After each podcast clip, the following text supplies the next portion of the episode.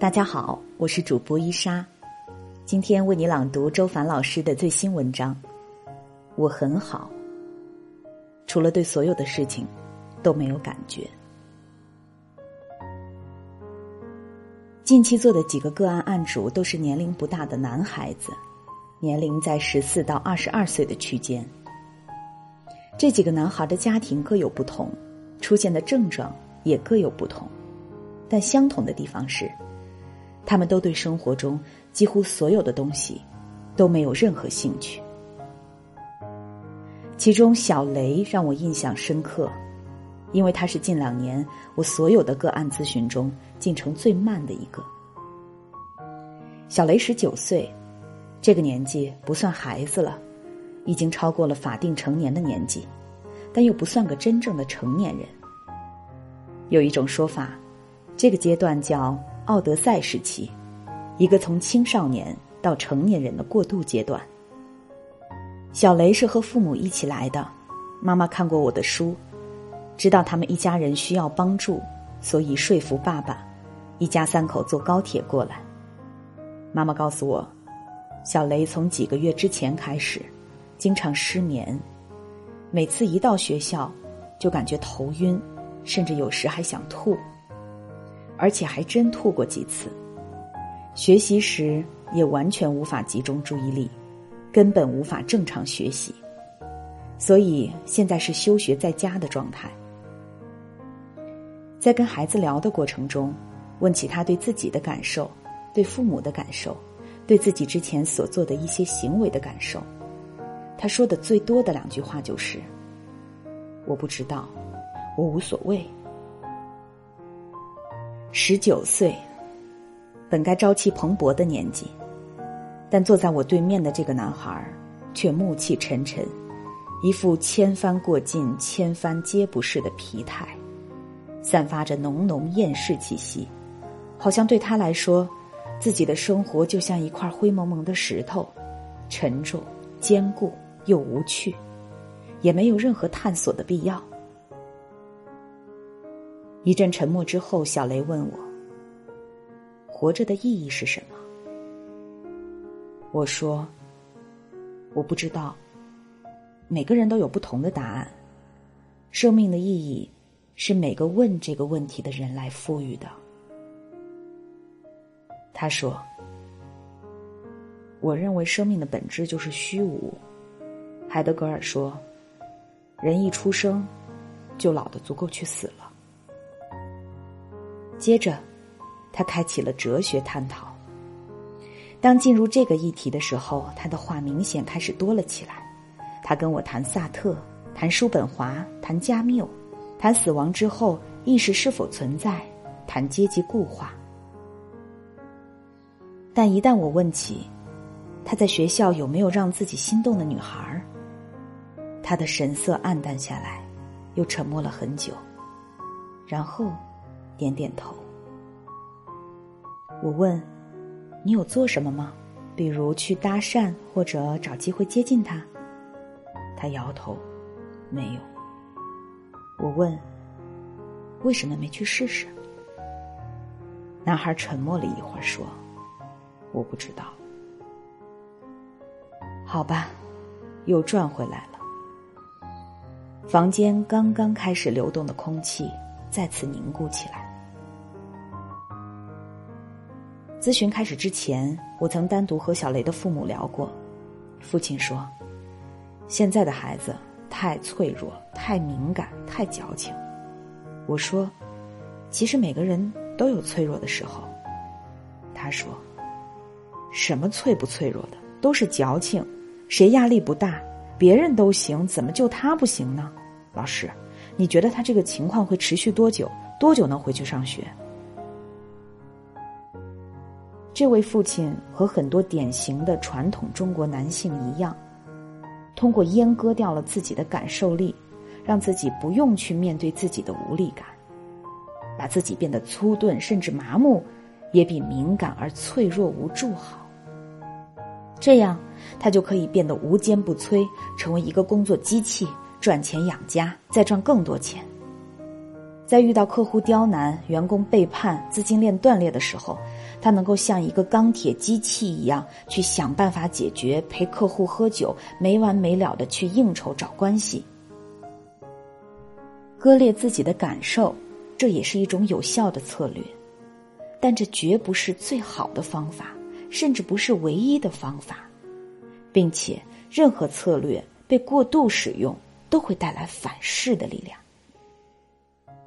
被隔离的情绪和被压抑的需求不会凭空消失，它们只是被压到更深更深的潜意识里，要么在关系中表达，要么在身体上表达。在关系中表达时，就变成对他人的伤害；在身体上表达时，就变成疾病。即使疾病还没有到来，但生命的活力已经先行被抽干了。通过隔离感受来回避无力感的人，时间久了，自然就会有强烈的无意义感。因为隔离感受，除了隔离掉无力痛苦，也会隔离掉快乐热情。只有很久都不曾感受到真正的快乐和热情的人，才会思考活着是为什么。哪怕是浅薄的快乐小雷都没有，他直接跳过青年的中二、疯狂、幼稚、鲁莽，在家中沉思生命的意义。这不是他该思考的。如果他们家一定要有个人思考，这个人应该是他的父亲。对孩子的父亲来说，孩子的崩溃是如此难以理解，甚至令他蒙羞。为什么我能做到，你就做不到？为什么其他孩子没有崩溃，就你崩溃了？为什么我这么坚强的一个人，我的孩子却这么脆弱？对这个父亲来说，他有一套非常熟练的策略来克服困难，奔向目标。隔离自己的感受，调动自己的意志力，梗着脖子扛过去，或是在各种酒局中声色犬马，短暂的忘却烦恼。但他不明白，为什么孩子没有得自己的真传。事实上，小雷过去在爸爸的教育下一直是这么做的。在用了这个策略若干年后，终于在大二这年彻底崩溃了，不仅不能变得优秀，甚至连学生这个身份的功能都维持不了。身体都有这么强烈的症状了，只能在家待着休学调整。孩子呈现出来的样子，让这个父亲只能接受现实。孩子确实做不到对他来说如此正常的事儿，调动意志力，让自己变得坚强，硬扛过去。基于父母对孩子的爱，这位父亲又没办法用决绝的方式去逼迫，又没有办法彻底隔离。一向无坚不摧的父亲，因为孩子的问题而感受到了深深的无力感。这是他一直在回避的东西。每当他看到儿子小雷无法正常生活，就好像在提醒自己的失败。然而，孩子其实是在帮助他，帮助整个家庭表达脆弱和疲惫。但遗憾的是，爸爸并不知道，于是爸爸无比焦急、愤怒，希望得到一个灵丹妙药，尽快解决孩子的问题，让孩子能从偏离的轨道上回归正位。但爸爸越是着急给孩子施压，孩子的状况就越糟糕，父亲也就越无措。他实在不能理解为什么孩子会这样，现在的孩子怎么可以这样？父亲所生活的物质匮乏的年代，即使切断感受，也还有一个无法忽视的目标：生存。为了活下来，更好的活下来，拥有更多物质保障，这就是所有热情和意义凝结的地方。即使切断了感受，生存的原始本能还能支撑一个人完成各种功能。但生活在物质丰沛的新时代的孩子，一开始就不存在生存压力。这也是为什么人们会非常奇怪，10、20年前，抑郁症还是个挺新鲜的词汇，而现在，似乎每个人身边都有那么几个抑郁症或抑郁倾向的朋友。因为在物质和生存不再是问题的时候，如果靠隔离感受来奋斗拼搏，它很快就会逐渐失去快乐、热情以及生活的意义感，同时又没有生存的压力吊着这口气儿，它自然不会有继续这样走下去的动力。孩子会质疑自己到底为什么在死扛，这么辛苦这么累到底是为什么，人生这么苦，活着的意义到底是什么。当孩子想从父母那里搜寻出一些成年人世界值得向往的光芒，最终一无所得时，自然就没有爬起来的力气了。爬起来又怎么样呢？爬向一个父母那样的世界去吗？乏味、麻木、焦虑、疲惫、争吵。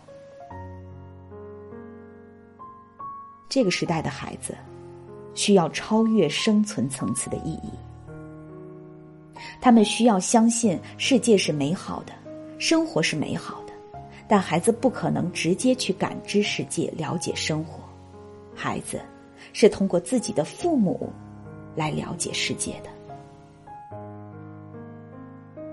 当父母用自己过去有效的生存手段激发不了孩子的活力时，也意味着父母需要重新审视自己的生活方式了。无论这位父亲愿不愿意，他都需要直面自己内心的无力和脆弱，通过接纳孩子的脆弱来看到自己的脆弱。当我们第3次沉默时，小雷又再次问我，活着的意义是什么？我看着我面前的男孩，他让我想起电影《心灵捕手》里的威尔，聪明，博览群书，内心敏感，但却对世界充满不信任，充满了防御。不仅防御其他的人，还防御自己的恐惧。威尔和小雷都是很聪明的人，所以他们可以用知识和思考来防御，显得高级又酷炫。他们都曾经受伤，害怕真切地投入生活，于是试图用大量的思考和知识来理解世界，代替体验。在理论和思考中，总是最安全的。这次我没有回答他，而是向他提出了另一个问题：你觉得一个人在什么情况下才会经常问自己或问别人这个问题？小雷沉默了一会儿，说：“应该是觉得自己的生活没方向的人吧。”我问：“你接受自己没方向吗？”不太接受。说这话时，小雷一直面无表情的脸，闪过一丝悲伤的神色。终于开始有进展了。当你看到你心动的女孩时，你是怎么做的？我直接走开，什么也没做。你有靠近的冲动吗？我不知道。人类看到喜欢的异性都是本能的想靠近的。在你走开之前，你内心发生了什么来让你压制住那股冲动的？一阵沉默之后，小雷说：“我可能是害怕。”小雷第1次承认了自己内心的恐惧。他说：“我过去从来没有意识到我是这样的。”我笑着对他说：“你现在意识到了，了解自己，是不是也挺有意思的？”小雷说：“是有点意思。”个案的最后，我给一家三口最后的反馈中，小雷爸爸终于说出，只要孩子健健康康的，能不能再回去上学都行。那一刻，我看到小雷的眼圈红了。而小雷也愿意在休学在家期间下楼去打打篮球，他初中曾经是篮球队的。妈妈也放下自责，对自己有更多的信心，相信随着自己的成长，会越来越有力量，可以更好地支持到自己和家人。一切都开始有一些变化，虽然只是一些小小的变化，但转变已经开始了。就如埃瑞克森博士说的，小小的改变可以创造大大的不同。